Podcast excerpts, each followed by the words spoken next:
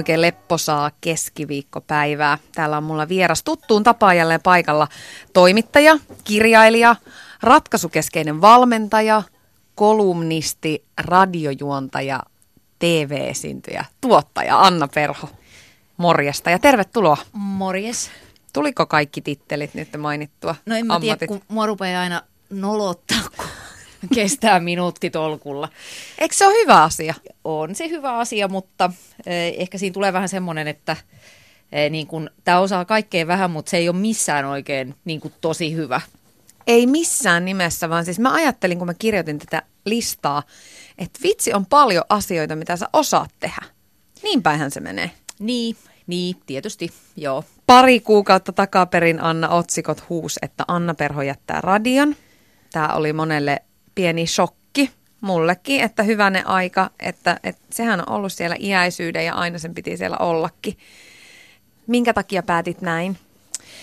No varmaan toi alun esittely niin kun, tavallaan kertoo niistä syistä aika hyvin, että et, radion tekeminen on hirvittävän hauskaa työtä. Mä, mä niin kun ajattelen ja samalla pelkään, että mä en koskaan enää saa tehdä niin, niin kivaa duunia kuin mitä se aamuradion tekeminen ö, oli tai on. Mutta tota, sitten siinä tuli vähän se, että, että kun mä oon koko ajan sen radiotyön ohella tehnyt paljon tosiaan sitten kaikkea muutakin, niin tota, alkoi tulla ne ajalliset resurssit vastaan, että vaikka mä oon aika kova touhuumaan ja tekemään ja saan survottua sinne kalenteriini paljon juttuja, niin kyllä siinä sitten piti niin kuin alkaa äh, ajatella sitä, että voisikohan joskus elää niiden omien opetustensa mukaisesti ja alkaa sanoa jollekin ei.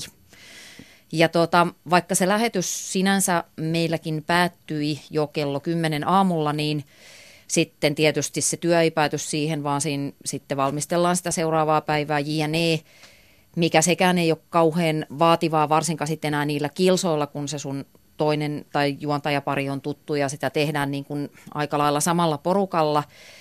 Mutta sitten se, että kello soi varttia vaille viisi aamulla, Ouch.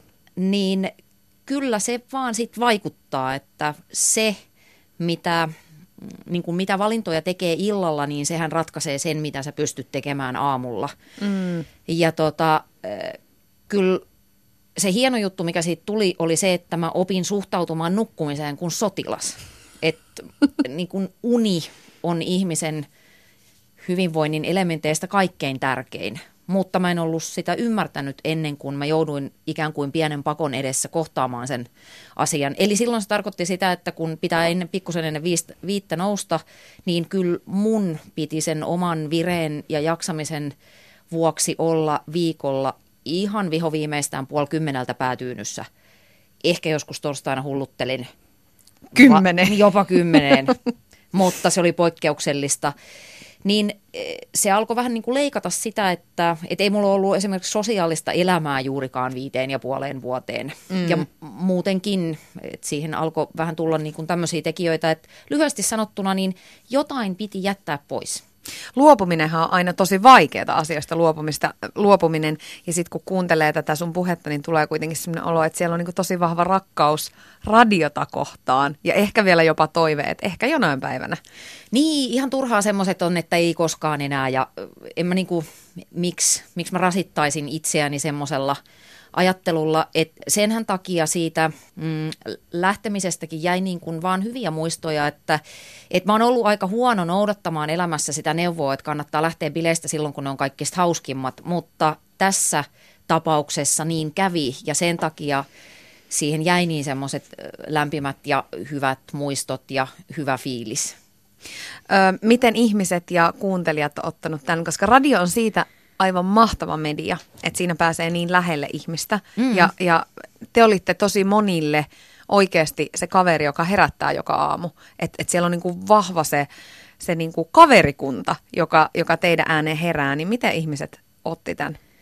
No kyllä mä sain niin kuin tosi kivaa palautetta tai niin kuin haikeeta ja kivaa ja, ja miten tästä nyt eteenpäin ja mitä mä nyt sitten aamulla kuuntelen, koska siinä on se tottumuksen voima myöskin niin valtava, että kun radio on, sitä tehdään määrällisesti niin paljon, kun se on joka päivä, vähän niin kuin puoli ysin uutiset on joka päivä mm. ja on pieni järkytys, kun Arvi Lind lopettaa, niin siinä tulee niin kuin Iso sen, järkytys. niin, sen toiston kautta niin kuin tulee just se tuttuus ja se, se kaveruus, että eh, kivaa ja haikeaa palautetta. Ja tietysti aina myös muutama niitä, jotka sanoo, että vihdoinkin voin alkaa kuunnella kanavaanne. Ja onneksi olkoon heille. Joo, juurikin näin. Miltä elämä on tuntunut nyt sitten ilman radioa? Sulla on tietysti paljon muita hommia, mm. mutta, mutta sä oot ikään kuin kuitenkin aika uudessa tilanteessa. Paitsi, että voi valvoa vaikka hullutella puoli yhteentoista, niin. mutta ei tarvi myöskään herätä joka aamu varttia vailla viisi. Oletko täyttänyt niin. nyt sun arjen ihan täyteen? Tästä nyt niin kuin muutaman viikon, että mulla tulee syksyllä uusi kirja, niin sit mä tiesin jo siis kauan ennen tätä varsinaista lopettamispäivää, että ne pari ekaa viikkoa tulee menemään sen kirjan parissa, koska mä oon sitä nyt vuoden verran työstänyt, mutta olin jonkun verran perässä siitä aikataulusta, että siihen on suttaantunut aikaa ja sitten kun mä oon yrittäjä, niin kyllä mä sitten keikkaa on buukannut tavallaan ihan normimäärän, niin kuin mä olen normaalistikin tehnyt ennen kuin mä aloitan sitten kesäloman. Mutta miltä on tuntunut niin ylelliseltä ja mä haluaisin säilyttää tämän fiiliksen mahdollisimman pitkään. Mä tiedän, että tämä ei voi säilyä ikuisesti, että tästä tulee sitten taas se uusi normaali, mutta kyllä mä edelleen, niin kuin tälläkin viikolla olen vilkuillut kelloa, sillä, kello on noin paljon, kohta täytyy mennä nukkuu. Ai niin, ei tarvikaan, mm. haha. Mutta ei se myöskään sitä tarkoita, että, että mä olisin niin kuin nukkunut jotenkin älyttömän paljon tai nyt sitten tehnyt niin kuin ollut joka ilta ulkona tai tehnyt kaikkia tällaista, mistä kyllä sekin hirveän tärkeä oppi tai semmoinen niin kuin vahvistus sille, mitä mä itse ajattelen – siitä radiotyöstä tuli, että rutiinit on ihmiselämässä hirvittävän tärkeitä. Me monesti suhtaudutaan niihin kauhean väheksyen ja ajatellaan, että onnellinen ihminen on semmoinen, jonka elämässä ei ole rutiineja, mutta se on ihan pulsittia. Esimerkiksi jos ajatellaan vapautuvia vankeja, niin heillehän usein opetetaan ihan kädestä pitäen rutiineja, eh, niin kuin sitä, että koska mennään nukkumaan, koska syödään, miten käydään pankissa blä, blä, koska ne rutiinit tuo semmoista rakennetta siihen arkeen. Ja mä olen rutiinien suuri ystävä, että et ei tämä kyllä niin kuin kauheasti hullutteluksi ole nyt ainakaan vielä päässyt menee. Että ehkä kovin juttu, minkä on tehnyt, niin on se, että lukee Hesarin lopusta alkuun päin, niin siinä on niin kuin... Hulluttelut. Niin. Ylepuheessa Tuija Pehko. Ja sitten täällä on myöskin Anna Perho, ehditti jo puhua siitä, että kun radio on nyt virallisesti jäänyt, mutta mennään vähän taaksepäin, mm. mennään Anna sun lapsuuteen. Sä oot syntynyt siis vuonna 70 Ypäjällä. Sulla on kuulemma ihanat vanhemmat ja iskä on kasvattanut sut tämmöiseen tasa-arvoiseen malliin. Niin minkälaisia oppeja oot saanut vanhemmilta kotota? Mitä sieltä niin kuin jäi käteen, ne vahvimmat opit? Mitäköhän siinä nyt olisi niin kuin päällimmäisenä varmaan just se semmoinen ihmisten tasaveroisuus, että, että kaikkia kohdellaan lähtökohtaisesti samalla tavalla. E, se on tärkeää.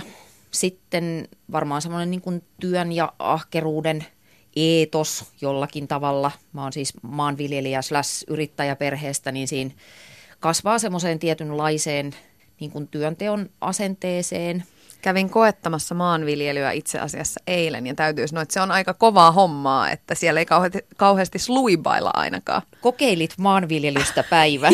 no joo. Kokeilin maanviljelystä päivän, se riitti. joo.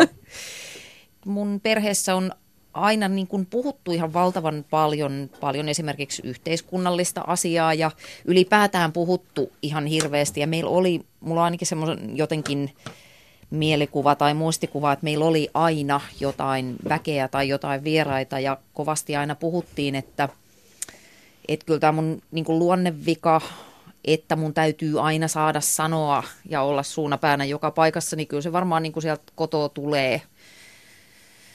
Ja tota, sitten ehkä semmoinen niin kuin, myöskin semmoinen ajatus, että, että ihminen on vastuussa itsestään aika pitkälle. Että semmoinen vastuun ulkoistaminen ei meillä oikein niin kuin ollut muotia.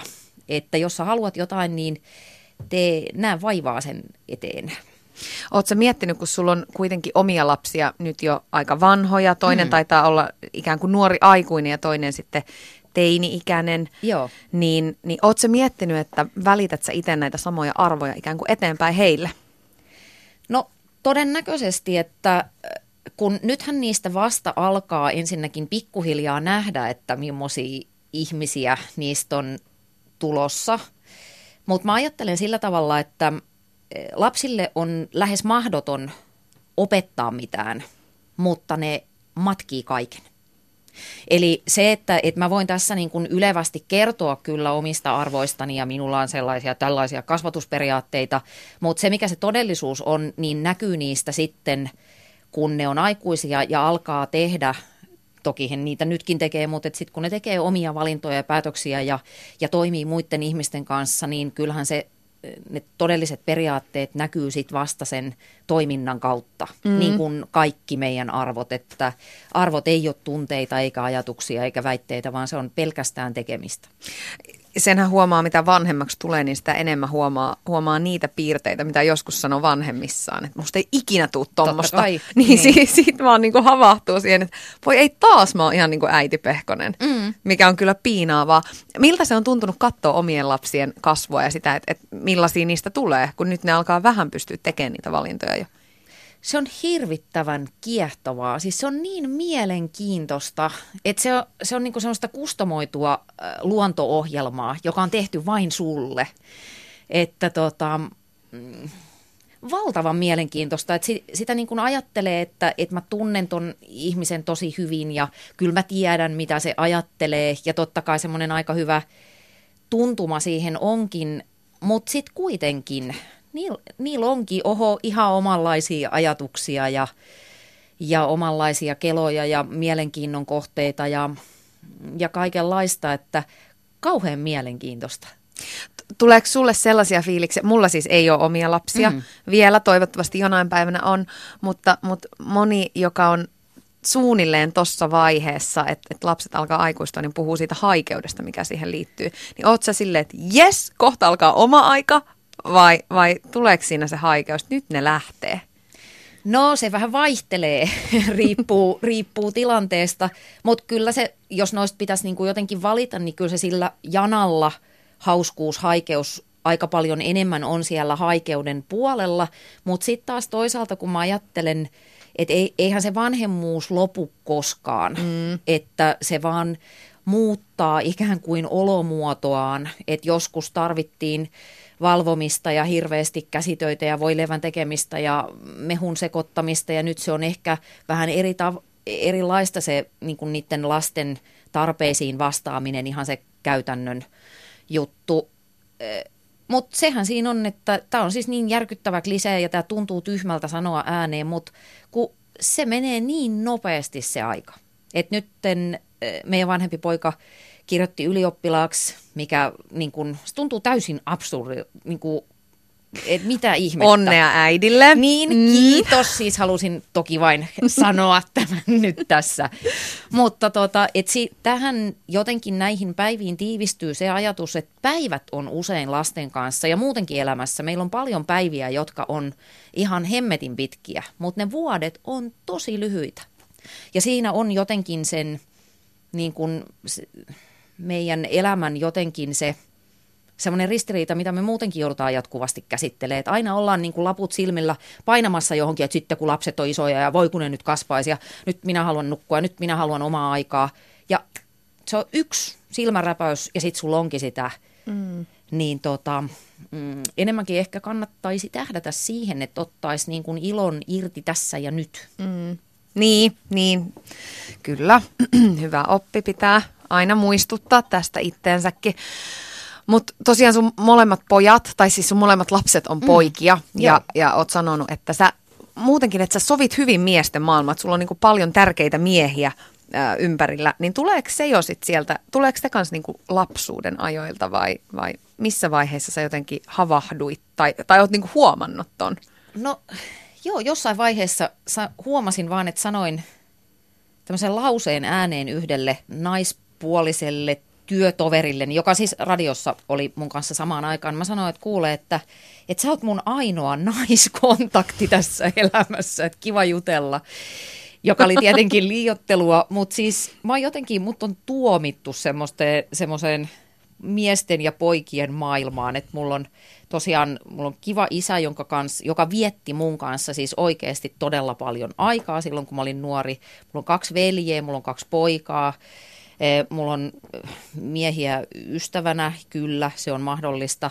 Eh, mulla on niin sanotusti oma mies. Mun koirakin on poika. Niin ja sun entinen työpari Kimmo Vehviläinen on niin, myös mies. Kyllä. Teitte vuosikaudet yhdessä tiiviisti töitä. Joo.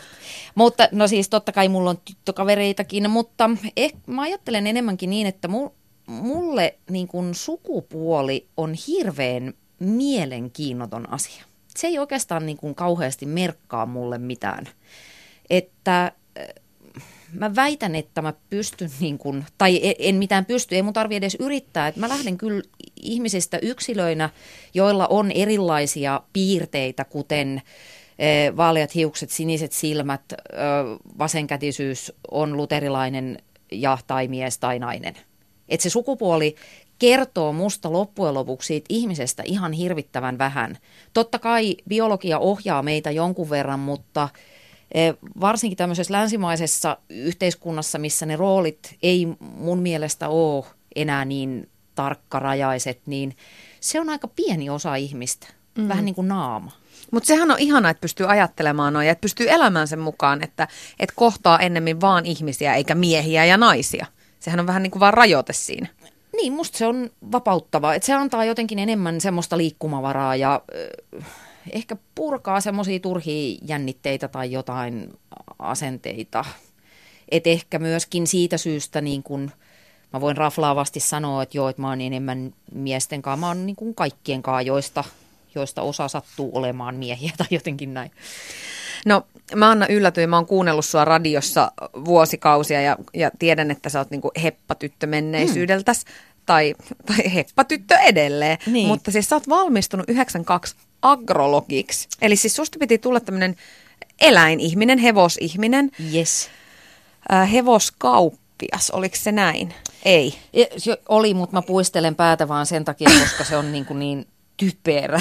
Nyt kun mä sitä itse taas kerran joudun muistelemaan. Joo, siis mulla oli tämmöinen niin kuin mahtava businessplan siinä, että eh, mä oon halunnut kylläkin tähän toimittajan ammattiin ihan siis todella pienestä pitäen, ihan ala-asteikäisestä saakka, mutta e, sitten mulla oli myöskin nämä hevoset, tämä hevosharrastus kauhean voimakkaana myöskin sieltä ala-asteikäisestä lähtien. Ja sitten mä siinä lukion jälkeen, kun mietin sitä, että mitä tässä rupeisi tekemään, niin mä vähän huonosti, tai siis todella huonosti otin asioista selvää ja mulla oli sellainen käsitys tai tulkinta, että toimittajaksi pääsee vain, jos ö, pääsee lukemaan viestintää Tampereen yliopistoon. Hmm. Tilasin pääsykoekirjat, ö, olin aivan katveessa ja ajattelin, että jos tämä homma tämmöistä on, että tässä on viestiä, tässä on vastaanottaja, sitten odotetaan kuusi vuotta, että pääsee kysyä ihmisiltä kysymyksiä, niin en mä tähän kyllä sitten. Ja sitten mä sain tämän fantastisen idean pitkä juttu lyhyesti, että no mä satsaan sitten näihin hevos, hevosjuttuihin, että mä alan hevoskauppiaksi, mutta koska niin kuin luulin tietäväni paljon hevosesta, mikä sekin oli harhaista, että se on hirveän monimutkaista ja, ja semmoista, että siinäkin voi kehittyä ihan loppumattomiin, niin menen sitten ottamaan tämän koko skenen haltuun maatalouskouluun. Ja jotta kaikki olisi niin kuin riittävän vaikeaa, niin mä menin ruotsinkieliseen kouluun. Mulla on sellainen häiriö, että mä oon kiinnostunut ruotsin kielestä ollut aina. Sitten mä ajattelin, että no kaksi kärpästä yhdellä iskulla. Ja... Onpa kätevää. Niin, hirveän Joo. kätevää. Että kyllä mä sanon, että siinä toisena tai kolmantena koulupäivänä, kun olin Kemiön saarella tämmöisen pellon laidassa ja opeteltiin leikkuupuimurin osien nimiä ruotsiksi, niin kyllä siinä tuli pari semmoista ajatusta, että oliko tämä nyt ihan sittenkään – mutta tota, mä oon aika si- sillä ittepäinen tai sinnikäs, että kyllä mä sen sitten lusin loppuun ja ihan jopa ok arvosanoilla, mutta mitään hyötyä mulle ei siitä koulutuksesta ole ollut. Onko hepat enää läsnä elämässä? Sä kuitenkin aika pitkään ratsastit ja kilpailit ihan tosissas. E, joo, kyllä se oli tosi, tosi iso osa mun elämää ja varmaan on niin kuin, ihan niinkin iso, että se on varmaan jollakin lailla jopa ihan siis muokannut mun identiteettiä ja sitä, että millainen aikuinenkin musta on kasvanut. Se oli mulle ihan niin kuin tärkeä, tosi tärkeä juttu, jälkikäteen ajateltuna jopa liian tärkeä. Et, mi, mi, mitä se tarkoittaa?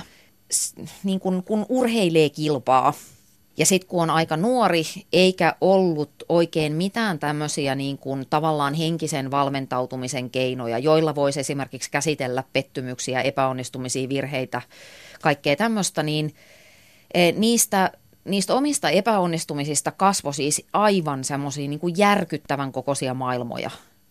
Et silloin olisi, ja ehkä joku yritti vähän vanhemmat tai jotkut sanoikin, että ei tämä nyt ole koko maailmaa, mutta itsestä se tuntui siltä. Ja tota, silloin oli valloillaan vielä aika laajalti semmoinen hyvin ankara ja usein niin kuin vähän tämmöiseen nolaamiseen perustuva valmennuskulttuuri, joka ei kyllä mitenkään menisi enää läpi niin kuin tämän päivän Eh, nuoriso, nuorisourheilussa, mutta se oli silloin niin kuin tapa, eikä siihen kiinnitetty huomioon, niin se, se osaltaan niin kuin teki vielä kaikkea vaikeammaksi. Et mä oon tajunnut sen vasta niin kuin aika, aika myöhään aikuisena, mutta toisaalta siitä oli myös hirveästi hyötyä, että kyllä se kovetti luonnetta ja nimenomaan opetti sitä sinnikkyyttä, mm. että tota, et, et, seuraavana viikonloppuna on sitten seuraavat kilpailut, että nyt on vaan sitten pakko mennä sinne mm. ja yrittää jotenkin korjata tätä toimintaa. Että, että siinä mielessä siitä niin kuin usein kasvoi jotenkin elämää suurempaa, vaikka oikeasti nyt ollaan jossain Ypäjän piirikisoissa kilpailemassa siitä, että kuka saa palkinnoksi ämpärin. Mutta tuommoiset jututhan voi jäädä tosi syvälle, vaikuttaa itsetuntoon ja kaikkeen semmoiseen, niin varsinkin mitä tulee nuorella iällä, mm. ettei ehkä ole ihan niin varma siitä omasta olemuksesta. Tulee ehkä pikkusen ha- harhapoluillekin niin käytyä. Niin ne, ne jättää aika syviä jälkiä. Niin siis totta kai kun nuorena on muutenkin häpeä koko ajan jotain ja on itsestään tosi epävarma, jotenkin semmoinen tunnelma mulle ainakin on niistä vuosista jäänyt. Sama. Niin, ja sitten kun siihen lyödään päälle vähän tämmöistä niin kuin pääasiallisesti itse kehitettyä painetta, mutta joka tulee aika paljon vertailun kautta, kun vertailu lähtökohtaisesti tekee ihmisen vähän onnettomaksi ja nuorenahan sä vertaat koko ajan ittees. Että vaikka nuoret ihmiset esimerkiksi aina ajattelee, että, että mä haluan olla yksilö ja mä oon erilainen, niin sä oot erilainen täsmälleen samalla tavalla kuin ne kaikki muutkin siinä sun viiteryhmässä, että sulla on ne samat farkut tai samat jotkut kootti vermeet päällä, niin kun, että sä kuulut siihen laumaan – Kukaan ei halua olla oikeasti erilainen. Ei tietenkään halua, koska se on sosiaalisesti aiheuttaa valtavaa kärsimystä, joutuu ulkopuolelle. Mutta tota, mutta et ky- kyllä mulla tosi pitkään on kestänyt se, että et va- aika vaikea sietää niin kuin virheitä ja epäonnistumisia itseltä. Ja mä aloin tota, koska mä näkö, näköjään niin kuin haluan tehdä vaikeita asioita, niin aloitin golfin harrastamisen tuossa muutama vuosi sitten, mikä on myös tosi vaikeaa. Mutta mä oon aikuinen, niin kun mulla pitäisi olla jo niitä skillsejä aika paljon niin kuin ihan eri tavalla, niin kyllä sekin pitkän aikaa oli aika moista kärsimystä ennen kuin mä oivalsin. Kun mä mietin usein, että miksi tämä tuntuu niin tutulta. Et mi, miksi mulla on huono olo niin tutulla tavalla ennen kuin mä kerran oivalsin, että hei, tämä on täsmälleen se sama tunne, mikä mulla usein oli silloin ratsastusaikoina. Että e, mä oon niin pikkusen liian vaikean tehtävän edessä tai se mun oma sisäinen rima on liian korkealla. Että mitä jos lähdettäisiin tästä vähän laskee ja ky- kyllä niin kuin se on paljon helpottanut, mutta olen mä joutunut siihen tekemään töitä. Ja ensinnäkin ihan vaan niin kuin tavallaan oivaltaa sen, että, että kuinka, kuinka niin kuin syvällä tosiaan semmoisia tiettyjä käyttäytymistä tai ajatusmalleja on niitä niiden vuosien jäljeltä. En, en mä tässä niin nyt mitään, että minä olen traumatisoitunut, mutta siis ne vaikuttaa käy, käyttäytymiseen. Tämä on aika mielenkiintoinen aihe, kun sä oot kuitenkin nainen, joka on tosi monelle esikuva. Ja moni katsoo sua niin kuin ylöspäin, vähän niin kuin kuuntelee sun neuvoja. Sä oot kirjoittanut kirjoja, joissa ohjaat tehokkaampaan ja parempaan arkeen. Ja, ja sitten niin tämä häpeä tai, tai tämä niin itsensä niin kuin omien rimojen ja kriteereiden täyttäminen. Tähän liittyen sä oot myöskin sanonut, että, että sulle semmoinen kova pala on ollut se, että sä et ole käynyt akateemista loppututkintoa aikana, että, että sulle ei ole niin kuin akateemista koulutusta. Mm. Mä mietin tätä, että, niin kuin, että, että miten voi olla, että Anna Perholle se on jotenkin ongelma. Niin kuin, että kun sähän oot silleen, että sä porskutat vaan ja teet niitä asioita, niin o, oot sä päässyt siitä yli? No en, no joo, siis käytännössä olen, koska mun toiminta osoittaa, että kyllä olen, että kun mä oon tämmöinen self-made woman nimenomaan, että mä oon vaan tehnyt, vaikka ei ole oikein ollut niinku rahkeita, mutta tekijässä oppii. Mutta tota, mm, Sehän on paras tapa oppia, että menee aina pikkasen epämukavuusalueelle. Ja se on myöskin... liian vaikeita hommia, niin siinä sitä oppii parhaiten. Ja se on myöskin ainoa tapa oppia. Että jo, jos et mene sinne epämukavuusalueelle, niin sä et kehity. Mm. Et tietenkin se käy näin. Joo, kyllä se, sen akateemisen koulutuksen puute edelleen häiritsee mua, mutta ei se todellisuudessa näköjään niin paljon häiritse, että mä olisin niin kuin fiksannut sen ongelman. Ja mä luulen, tai siis en ainoastaan luule, vaan tiedän, että mä vähän pidän sitä myöskin sen takia yllä, että mm, ehkä mulla on sellainen toive, että jonain päivänä vielä, että en mä niinku siitä halua luopuukaan semmoisena ihan vaan toivomuksena, että jos vaikka jonain päivänä, mutta kun ei ehi, kun on niin paljon kaikkea muuta. Ylepuheessa Ja Perhon Anna on täällä myöskin paikan päällä. Ja, ja Anna, soittelin sun vanhalle kollegalle, Vehviläisen Kimmolle. Uhuh. Teitte siis yhdessä radioaallolla Dynastia-ohjelmaa, eli elitte viisi ja puoli vuotta suurin piirtein yhteisiä aamuja joo, enkä elänyt yhteisiä aamuja, vaan elin Anna Perhon kanssa. Mä näin Annaa enemmän kuin ketään muuta ihmistä se viiden ja puolen vuoden aikana. No ikävöit sä nyt Annaa vai, vai oot sä ihan jo tottunut siellä, että siellä on niinku uusi nainen studiossa häärimässä sun kanssa? Joo, no noita naisia, niitä katot tulee ja menee. Niin, tämähän on totuttu. Totta kai mä ikävöin Annaa. nämä on tietysti nämä on niin kuin duunijuttuja. Että se on varmaan, ää, tota, tämä vertaus ei ole täydellinen, mutta se, että, että tota, jääkiekossa, tiedätkö, ketjukaveri vaihtuu, niin se niin kuin kuuluu siihen duuniin, että harvoinpa noita tuommoisia radion aamutiimejä on ollut niin, että ollaan tehty toistakymmentä vuotta. Että kyllä toi tuommoinen niin kuin viisi ja puoli vuottakin oli jo aika pitkä aika. No herkistellään nyt vähän, niin mitä sä Annassa sitten ikävöit? Mitä sä jäit niin kuin kaipaamaan mamissa? Äh, joka, joo, mä, niin, mamissa jäi kaipaa kyllä tota, siis joka päivä siinä nauroja. että Annahan on mielettömän hauska. Ja, ja se Annan maailma, kun on Karpin maailma ja Sofian maailma, niin, niin siihen rinnalle pitää musta nostaa Anna Perhon maailma, johon kuuluu, kuuluu tota Golden Puppy ja Family Man ja Teenage Mutant ja, ja, ja sitten ne Annan niin kuin täysin ainutlaatuiset ajatukset elämästä ja asioista, niin niin, tota, ei niitä löydä mistään muualta. Sitä kaikkea mä ikävöin. Annaa. No, mikä oli Annan pahin piirre aamuisin, kun te kuitenkin vuosien ajan tosiaan herätitte ihmisiä yhdessä aamu varhaisella. Ja toi on sille aika herkkää aikaa, että siinä ihminenkin niin sanotusti muurit siitä ympäriltä murtuu, kun joka aamu 4.30 kieppeillä laitat kellon soimaan. Siinä ei jaksa kauheasti kulisseja pitää yllä. Oliko hän aamuäreä? No oli, mutta mutta ehkä niinku yksi aamu kymmenestä, jos niinkään usein. Mut, to, mutta sekin on tietysti paljon, kun tehtiin 400 000 aamua, niin mahtui siihen sellaisiakin. Mutta ei Anna, Anna ollut sellainen kiukuttelija koskaan. Vaan Annan äreys oli semmoista, että mä huomasin, opin to, toki tuntemaan hänet niin hyvin, että ihan kulmakarva-asennosta melkein näin, että okei, nyt on tämmöinen aamu. Niin se oli ehkä sitä, että mä Anna oli niinä aamuina poikkeuksellisen huono vastaanottamaan ää, eriäviä mielipiteitä hänen omiin mielipiteisiinsä nähden. Se oli ehkä se, miten se niin kuin näkyy, että niinä aamuina oli paras olla aivan täysin samaa mieltä.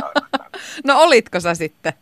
Kyllä, joo, siis ihan niistä hygieniasyistä. En radiossa, että sitten kun me juteltiin siellä radiossa, niin, niin niissä, niissä, silloin niin kuin Annakin tajusi, että et, et se oli, ikään kuin oli eduksi sen keskustelun kannalta, että mä esimerkiksi opponoin hänen mielipidettään ja olin eri mieltä. Mutta, mutta siinä kun me biisien aikana juteltiin ja ne lähetyksen alkua, esimerkiksi valittiin aiheita sille aamulle, niin jos Annalla oli joku idea, niin, niin oli tosi hyödyllistä, jos mä olin sitä mieltä, että se oli hyvä idea. Hei, o- o- onks, onks Kimmo ikinä ollut tilanteita, että sä oot joutunut häpeämään Anna? Ei, ei sen takia, että, että tota, kaikki niinku mokailu ja, ja, ja, ja semmoiset nolottavat jutut niin palveli meidän radio-ohjelmaa. Eli, eli kyllä me oltiin kuin tietyllä tavalla kuin ohukainen ja paksukainen, että kun toinen liukastui banaaninkuoreen, niin, niin, niin tiesi, että on niin kuin, nyt ollaan taas hitin äärellä. Et, et totta, totta muuten, sillä kun puolisoa joskus niin kun vaimot aina häpeämiehiä, että aina sua saa hävetä, niin, niin toi oli siinä mielessä erilainen suhde verrattuna tämmöiseen avioliittoon tai parisuhteeseen, että et, et hävetä ei tarttunut. Yle Puhe. Siinä kuultiin siis Vehviläisen Kimmo, eli Anna Perho, sun työkaveria, kollegaa ja hyvää ystävää vuosien ajalta. Tota, Kimmo kysyi heti, heti sitten tämän haastattelun jälkeen, että niin. olinkohan mä jotenkin vähän liian, liian lepsu, että, että pitää vielä lisätä, että Annan kyky vastaanottaa muiden mielipiteitä on aika rajallinen ja tämä olisi ihan ok, jos Anna olisi aina oikeassa, mutta hänellä on paljon kyllä keskeeräisiä ajatuksia. y- yhdyt, yhdytkö Kimmon kommenttiin?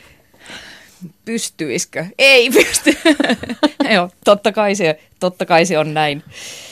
Joo, joo. Tulipas lämmin ja kotoisa olo teitte tosi pitkään yhdessä Kimmon kanssa töitä, niin, ja te olette aika erilaisia, erityyppisiä mm. ihmisiä, vaikka selvästi teillä niin synkkaa hyvin yhteen, niin mitä opit Kimmolta vuosien aikana? Silloin kun mä menin radion töihin, niin ensinnäkin ihan sitä radion tekemistä, että kun en mä ollut päivääkään ollut radiossa töissä sitä ennen, niin... Taas epämukavuusalueelle. Niin, to, siis mm. todellakin niin kuin suoraan syvään päätyyn ilman kellukkeita niin tota, se, että, että hän on niin kuin tämän maan top kolme radioammattilaisia, niin pelkästään se, että sä saat olla niin kuin tarkkailla sitä niin sanottua best practice-meininkiä, niin hän opetti mulle yhden ammatin lisää, kiitos siitä. Mutta mm, en mä tiedä, onko mä siitä kauheasti oppinut, koska nyt ottaen huomioon nämä viimeisetkin kommentit, mutta mä sitten taas niin kuin ihailin Kimmossa sitä, hän on äärimmäisen lojaali ihminen, ihan valtavan lojaali ja aina pienimmän puolella, joka on erittäin kunnioitettava piirre ihmisessä. Että sellaista niin kuin, mun olisi pitänyt oppia ehkä vähän enemmän just sitä muiden kuuntelemista ja huomioimista, mutta se on vähän vielä vaiheessa, sanotaanko näin. No, mutta meillä kaikilla on kasvun paikkoja. Näin on. Äh, no, radio on ollut pitkään sun intohimo ja, ja on varmasti sitä edelleen, mutta, mutta se, miten sä oot niin kuin elättänyt itses tosi mm. pitkään tai oikeastaan aina, niin sähän oot siis yksityisyrittäjänä Joo. elättänyt itses. Miten sä siedät sitä epävarmuutta, mikä siihen yrittäjän ammattiin liittyy? Ja kysyn tätä myös siksi, että itse opettelen samaa tässä Joo. pari vuotta yrittäjänä toimineena, niin välillä on pää aika kovilla. Eh, tosi hyvin, että mm, mä niin kun ajattelen, että se varmaan johtuu osittain siitä kotitaustasta, että kun on yrittäjäperheestä, niin jotenkin siihen on tavallaan lähtökohtaisesti tottunut, että tämmöinenkin lifestyle voi ikään kuin olla. Ja sitten mun kaikkein tärkein ja luovuttamattomin elämän arvo on vapaus. että se, se tulee kyllä tunkea läpi ihan kaikesta, mitä mä teen tai mitä jotenkin niin kuin valkkaa elämässään tehdä, niin – se on niin kuin jotenkin synkassa sit se vapaus ja se yrittäminen keskenään. Totta kai mä ymmärrän, että, että ne vo, voisivat ajautua myös ristiriitaan silloin, jos ajautuu kauheisiin taloudellisiin paineisiin, koska sitten taas eh, kyllä se aina niin kuin ihmiset valehtelee itselleen ja muille, että raha ei ole tärkeää, mutta se on ihan pulsittia. Totta kai se on tärkeää. E, niin tota, mutta siis palatakseni nyt tähän perustarinaan, niin kyllä se mulle se yrittäjyys on itse asiassa ihan ainoa vaihtoehto, että mulla olisi kyllä tosi vaikea ajatus, että mä menisin johonkin yhteen vakituiseen työpaikkaan ja tekisin sitä yhtä juttua ja joku muu ainakin noin periaatteessa voisi määrätä siitä, että koska mulla on vaikka lomaa tai koska mulla on vapaa päivä. Totta kai yrittäjänä niin kuin, voinhan mä niin kuin leikkiä semmoisella ajatuksella, että haha, minä voin pitää mikä tahansa tiistai vapaata, mutta en mä sitä kuitenkaan koskaan pidä, mutta se mielikuva on se tärkeä, se mm. illuusio siitä, että voin valita.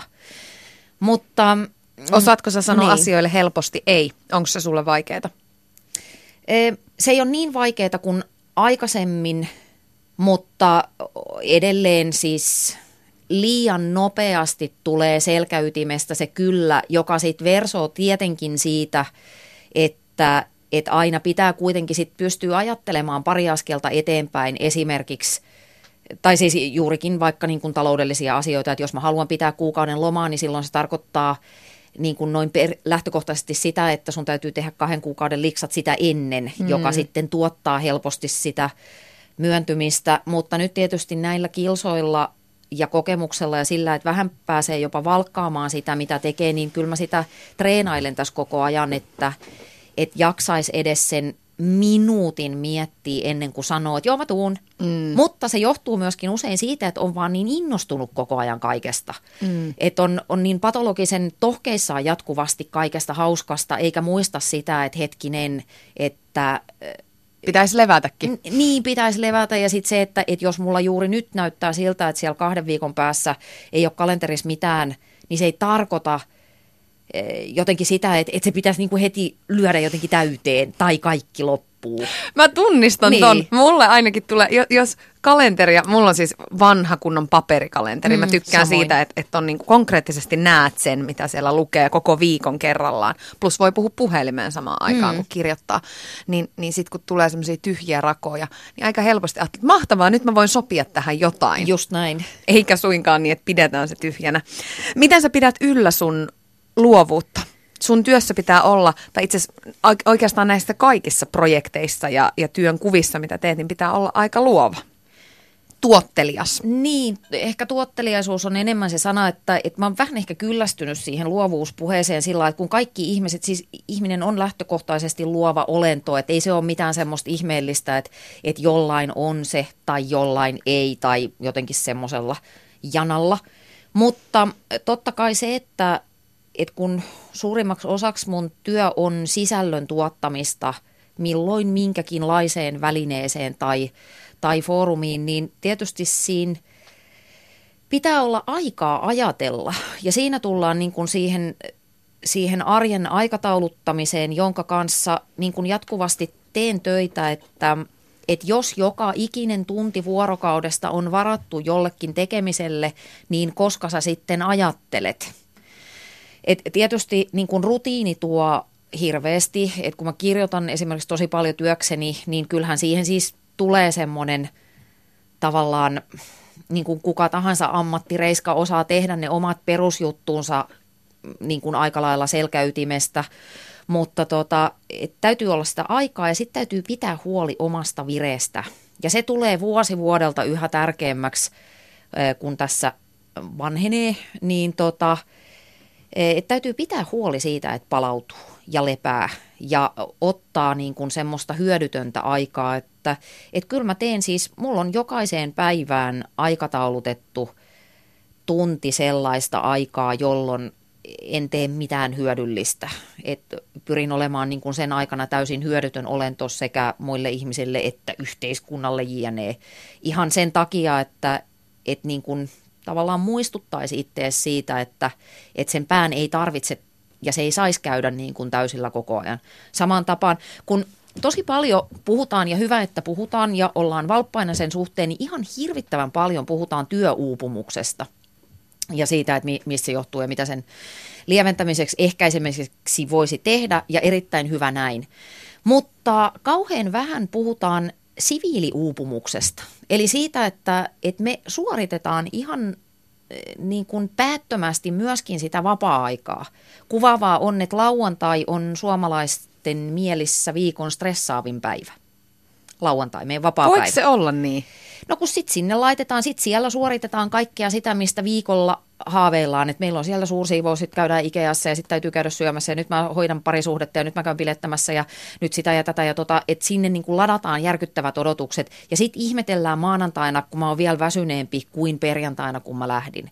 Totta kai tämä on siis yksinkertaistamista, mutta, mutta et kyllä se niin kuin omasta vireestä ja siitä, niistä energioista, siis siitä, että sä niin kuin ihan perusjutut, että sä nukut, sä syöt, e, jollakin tavalla liikutat sitä ruhoa sen verran, että, että se ei niin kuin täysin laho käsiin. Niin, ja hirveän tylsiä juttuja, kuinka monta triljoonaa kertaa kaikki on nämä kuullut ja silti me ohitetaan ne usein niin kuin, että no mä, mä menen sit, jos mä ehdin. Perusasioiden Niin. äärellä. Toi oli aika hauska, kun sä sanoit, että sulla on siis kalenteriin, siis, onko sulla siis oikeasti laitettu sinne tunti, että et tyhjä tilaa oma aika? Äh, yes. Joskus niin kuin voi olla, että se, mä, harvoin onneksi näin, mutta joskus voi olla, että mä jaan sen vaikka niin kuin mielikuvissa kahtia ja sitten kyllä mä siis ihan konkreettisen viivan piirrän sinne kalenteriin vaikkapa lauantai-päivän kohdalle. Että tosi poikkeuksellisissa tilanteissa esimerkiksi suostun lauantaisin tekemään töitä, vaikka olisi niin kuin mikä. Ihan siksi, että, että jos mä en pidä huolta siitä, että mä lepään, niin ei, ei siitä kukaan muukaan ole kiinnostunut. Ei mulle tule niin kuin kirjettä tai soittoa mistään vira, lepovirastosta, mm. josta sanottaisiin, että no niin, että nyt oikoseksi. Niin ja siis sun työ on paljon tämmöistä niinku itsestäs muille antamista ja, ja jakamista ja niinku puheen ja tekstin tuottamista. Millaisia keinoja sulla on Anna sitten siihen, että, että kun elämässä kuitenkin kaiken aikaa ei voi olla tasasta, onnellista ja ihanaa mm. ja, ja tämmöistä niinku hyvinvoivaa arkea, niin mitä sitten niinä hetkinä, kun sulla on elämässä tiukkaa, hermot pinnassa, on surua, murhetta puserossa. Miten sä silloin pystyt tekemään tuommoista duunia, missä, missä sun täytyy olla kaiken aikaa läsnä ja antaa itsestäsi? No se varmaan niin kun, ensinnäkin sekin taas tulee varmaan siitä rutiinista ja siitä kokemuksesta, että, että sen työminän pystyy erottaa. Ja toisaalta sehän on myöskin sitten semmoinen pakopaikka se työn tekeminen, että, että kun keskityn vaikkapa tässä nyt sinuun, niin munhan, mä en oikein voikaan ajatella mitään muuta, kun ei, ei meidän, meidän aivot ei niin kuin tavallaan pysty siihen, että me kauheasti ajateltaisiin kahdella trackillä. Mutta totta kai, jos olisi jokin suuri murhe tai huolenaihe, niin totta kai se syö sitä läsnäoloa. Mä oon pitänyt yhden kaikkein huonoimmista esityksistäni, se jäi mieleen, koska se tuntui niin kamalalta, jolloin mä olin saanut siis tosi, tosi iloisen uutisen juuri ennen sen Siis typerä menin katsomaan kännykkään mm. ja siellä oli niin kuin hauska uutinen ja sitten jotenkin se rulla lähti pyörimään ja mun pitää tuottaa puhetta ja se meni niin kuin ihan pieleen, vieläkin hävettää. Että tota, näin, mutta noin yleisesti ottaen niin kuin siitä sen niin kuin sietämisestä, että elämä ei ole meidän toiveitten peili aina ja kaikki vastoinkäymisiä tulee, niin kyllä mä nykyään ajattelen niin, että semmoinen hyväksyminen on oikeastaan ainoa tie niistä vaikeuksista ylipääsemiseen. Että mitä enemmän sä yrität niin kuin torjua ikäviä ajatuksia ja tunteita ja jotenkin niin kuin, mitä enemmän ihminen harjoittaa tämmöistä välttelykäyttäytymistä, niin eh, sen pahemmiksi ne ongelmat yleensä muuttuu. Mm. Et se, se ensimmäinen askel on se, että et täytyy hyväksyä se, mikä on tapahtunut että ihminen voi auttaa itteensä ja muita vain siitä lähtien, missä ollaan nyt, kun ei sitä mennyttä voi muuttaa eikä niitä valintoja. Ja sitten jotenkin lähteä sit siitä uudestaan rakentaa sinne suuntaan, että no miten mä toivoisin, että nämä asiat olisi, tai kun mä voisin paremmin, niin mitä mä sitten tekisin, onko niissä jo jotain sellaista, minkä mä voin tuoda tähän hetkeen, kaikkea tämmöistä. Mutta se hyväksyminen on se peruselementti. Ylepuheessa Tuija Pehkonen. Ja Anna Perho on täällä myös, ja kun sun puhetta kuuntelee, niin siitä kyllä tulee vähän, mulle tulee sellainen olo, että, että niin kuin tekisi mieli itsekin tehdä muistiinpanoja ja laittaa vähän niin kuin ylös, että, aha, että tässä tulee nyt niin kuin viisaita oppeja. Ja tämähän ei tule ihan tyhjästä. Sä oot 2013 äh, ruvennut tai aloittanut tämmöiset yritysvalmennukseen liittyvät opinnot Lyhytterapia-instituutissa Helsingissä. Alun perin piti kuulemma olla ihan vaan hätävarasuunnitelma. Mihin sä muuten ylipäätään tarvitsit hätävarasuunnitelmaa? Lähdetään nyt siitä. No, ehkä mä jotenkin niin kuin ajattelin huterasti silloin alkuun, että vaikka mä siis mediassa ja nimenomaan tässä sisällön tuotantoammatissa olen ollut ja olen edelleen unelma-ammatissani, että se on valtava etuoikeus, niin kuin aina, lähes aina siistii mennä töihin ja tehdä, tehdä duunia, niin nyt kun tältä mediamurrospuheelta ei oikein tässä kukaan ole voinut välttyä ja tietysti alaa seuraa tosi tiiviisti, niin ehkä se mun jotenkin ajatus oli ihan aluksi se, että kun ei oikein voi tietää, että mihin tämä ala kehittyy, niin onko mä sitten se tyyppi, joka 60-vuotiaana tekee Snapchatteja jostain, I don't know. niin kuin, Oot sä Snapchatissa? No kyllä mä yritin olla, mutta sitten kun mun teini-ikäinen poika sai 16 raivokohtauksen, kun en tajunnut, miten se toimii ja miten niitä jaetaan ja mikä tämä My Story on, niin mä ajattelin, että no minä pysyn sitten täällä Twitterissä ja Facebookissa. Mutta siis joka tapauksessa mä ajattelin, että, että on hyvä olla plan B eh, olemassa, että jos kun ei, ei oikein, enkä mä usko, että oikein kukaan tietää tälläkään hetkellä, että mihin tämä niin sanottu perinteinen media tai perinteinen sisällöntuotanto on menossa, niin why not? Ja sitten toisaalta mä olin jo kirjoittanut sitten sen mun ensimmäisen tämmöisen self-help-oppaan, joka niin kuin ylipäätään vei mun ajatukset jotenkin sille trackille, että, että tästä aiheesta niin kuin ihmisen mielen toiminnasta olisi kiva tietää lisää. Että mä tarvin vähän selkänojaa, jos mä haluan ja kun haluan kirjoittaa ja puhua tästä aiheesta lisää. Mm. Ja sitten mä vähän niin kuin sattumalta, sattuman kautta löysin tämän, mm, tämän lyhytterapiainstituutin koulutuksen. Ja sitten kun mä olin ollut siellä 20 minuuttia, niin mä tiesin, että mulle tuli semmoinen fiilis, kuulostaa niin kuin vähän häröltä, mutta se on totta, näin, näin sen koin, niin mä ajattelen, että koko mun elämä on kulkenut sitä pistettä kohti, että mä saan olla täällä nyt. Ja siitä aukeskin sitten niin kuin pikkuhiljaa semmoinen Pandoran boksi, että, että kyllä se on, on se niin kuin vähän nyt sit muuttanut mun elämää. Ei mitenkään radikaalisti eikä yhdessä yössä, mutta että tästä on lähtenyt hirveästi kaikkia uusia polkuja. Ja mä oon siitäkin taas tosi innostunut. Et mulla on niin kuin, itse asiassa mulla on kaksi tunnetilaa innostunut tai vihanen. Koko mun elämä liikkuu niiden välillä. Tajusin just samalla kuin Ku, Kuulostaa aavistuksen mustavalkealta mm. ehkä. Mm. Hei tota, miten, miten tämä on muuttanut sun elämää? No se kuulostaa niin jotenkin... Dramaattiselta. Niin, niin. mutta toisaalta jos mustavalkea ihminen, niin... niin. No tota, ehkä se kyllähän se niin kuin ihmismielen ymmärtäminen, niin se on vaan niin, kuin niin loputtoman kiehtovaa, että alkaa niin kuin tajuta semmoisia vaikka käyttäytymisen mekanismeja, että mistä johtuu mahdollisesti, että joku tai itse käyttäytyy tällä tavalla.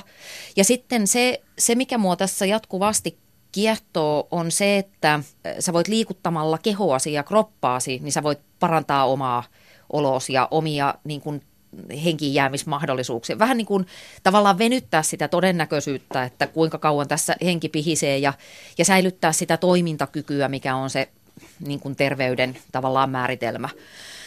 Niin eh, mä uskon erittäin vahvasti siihen, että se seuraava iso kollektiivinen oivallus tulee olemaan se, että mind is the new body, eli siis että me me pystytään ihan yhtä lailla treenaamaan meidän mieltä. Me pystytään opettaa itsellemme hyödyllisiä tapoja, jotka auttaa meitä saamaan elämästä enemmän irti tai elämään sitä elämää mm, jotenkin tyydyttävämmin. Mä en, myy, siis mä en todellakaan myy mitään onnellisuutta.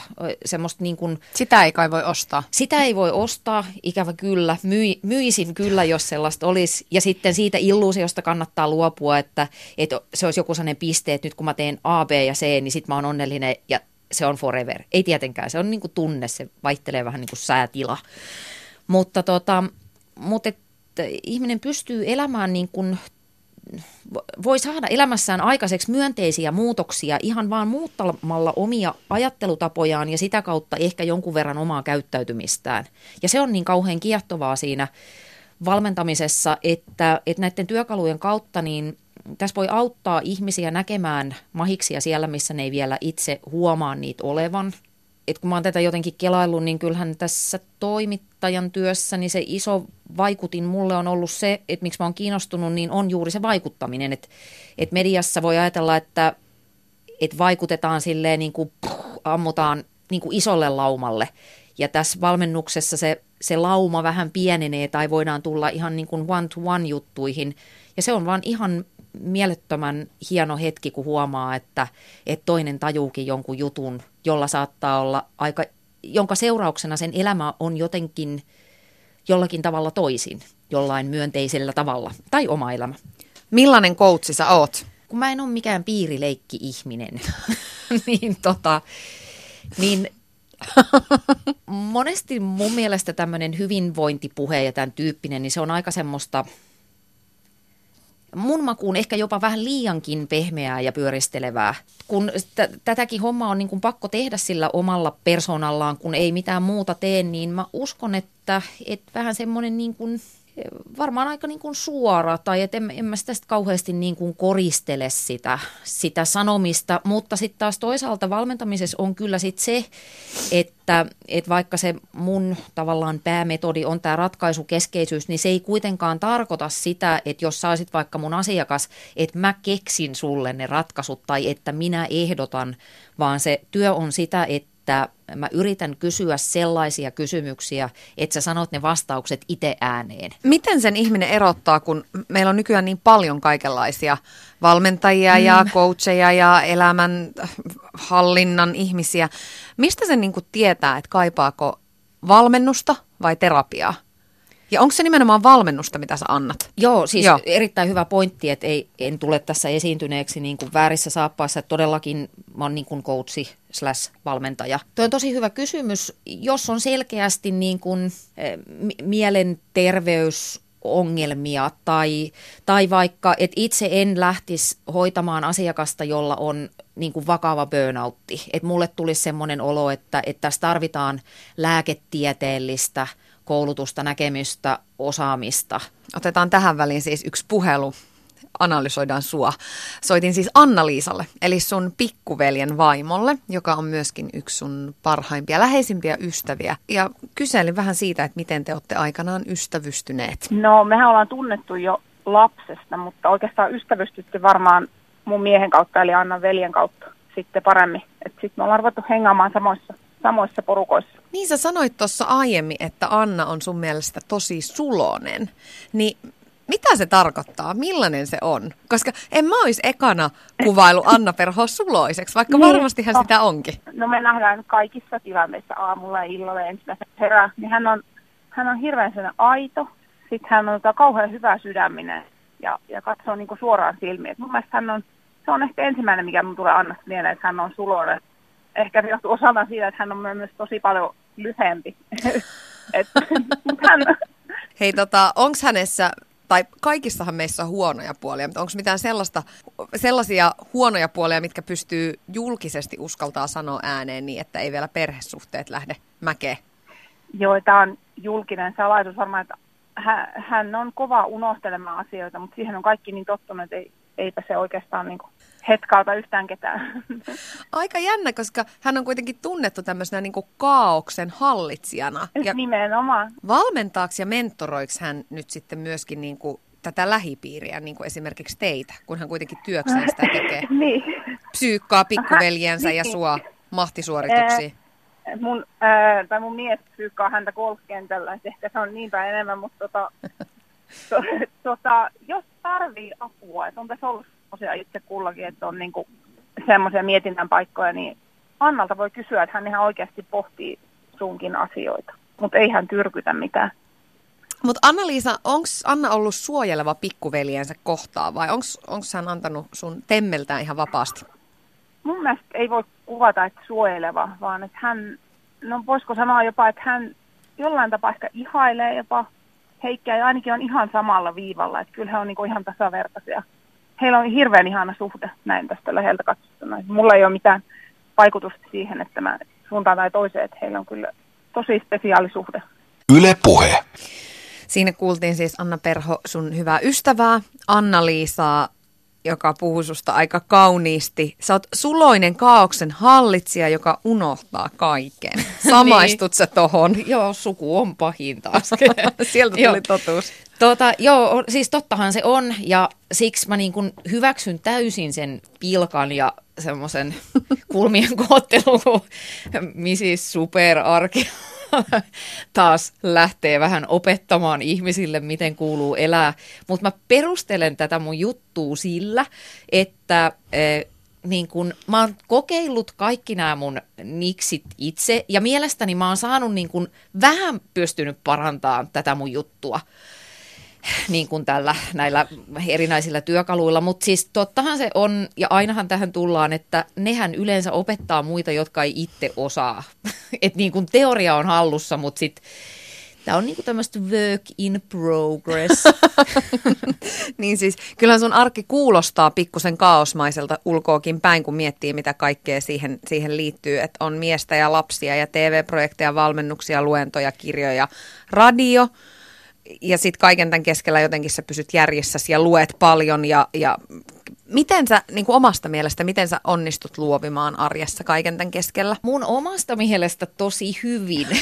ja tämä illuusio pysyy aina niin kauan ennen kuin ruvetaan kysyä, kysyä muilta, että kyllä mä niin kuin ihan aidostikin tosi paljon käytän aikaa suunnitteluun ja niin kuin asioiden valitsemiseen ja priorisointiin ja sen sellaiseen, mutta sitten mä ajattelen myöskin usein, kun tämä on sellainen kysymys, mitä niin kuin aika usein kysytään niin kuin jotain tämän tiimoilta, että, että mulla on kuitenkin oikeasti ihan tosi tosi helppoa, että kun mulla on se puoliso, ihana mies, joka siis vähintään puolet niin kuin jakaa kanssani semmoisesta niin kuin ihan perusarjen velvollisuuksista. Mulla on terveet lapset, mulla on töitä, mä oon itse terve, eh, mulla on ystäviä, mulla on niin kuin turvaverkkoa, sosiaalista eh, tämmöistä pääomaa, jos voidaan näin sanoa.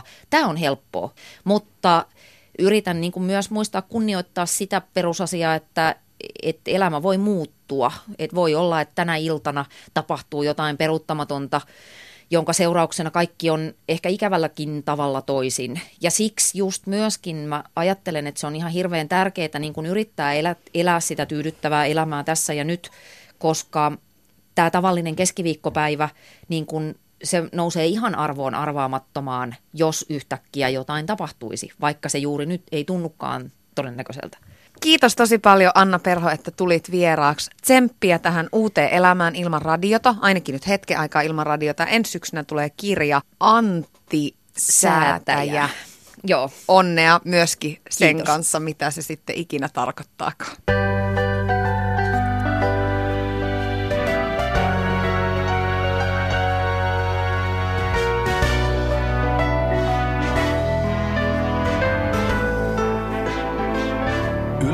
Suomessa.